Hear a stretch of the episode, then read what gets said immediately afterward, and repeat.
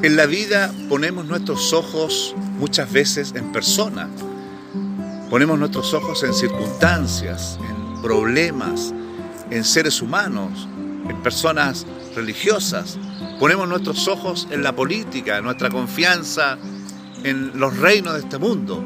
Pero la Biblia dice en, Sal, en Hebreos 12.2, puesto los ojos en Jesús, el autor y consumador de la fe. Qué maravillosa escritura es esta, que nuestros ojos, nuestra mirada debe estar siempre en Jesús.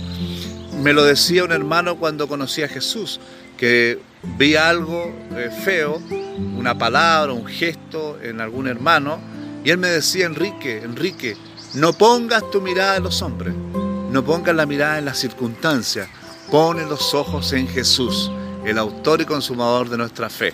Bendiciones.